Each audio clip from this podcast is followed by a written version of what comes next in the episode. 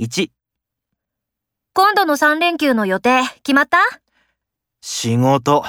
お店にとっては書き入れ時だから休めなくて。2、ママ友の間だと、私、ゆかちゃんママとしか呼ばれないよ。私も、こうくんママだし、実際にママたちの名前、そういえば知らないよ。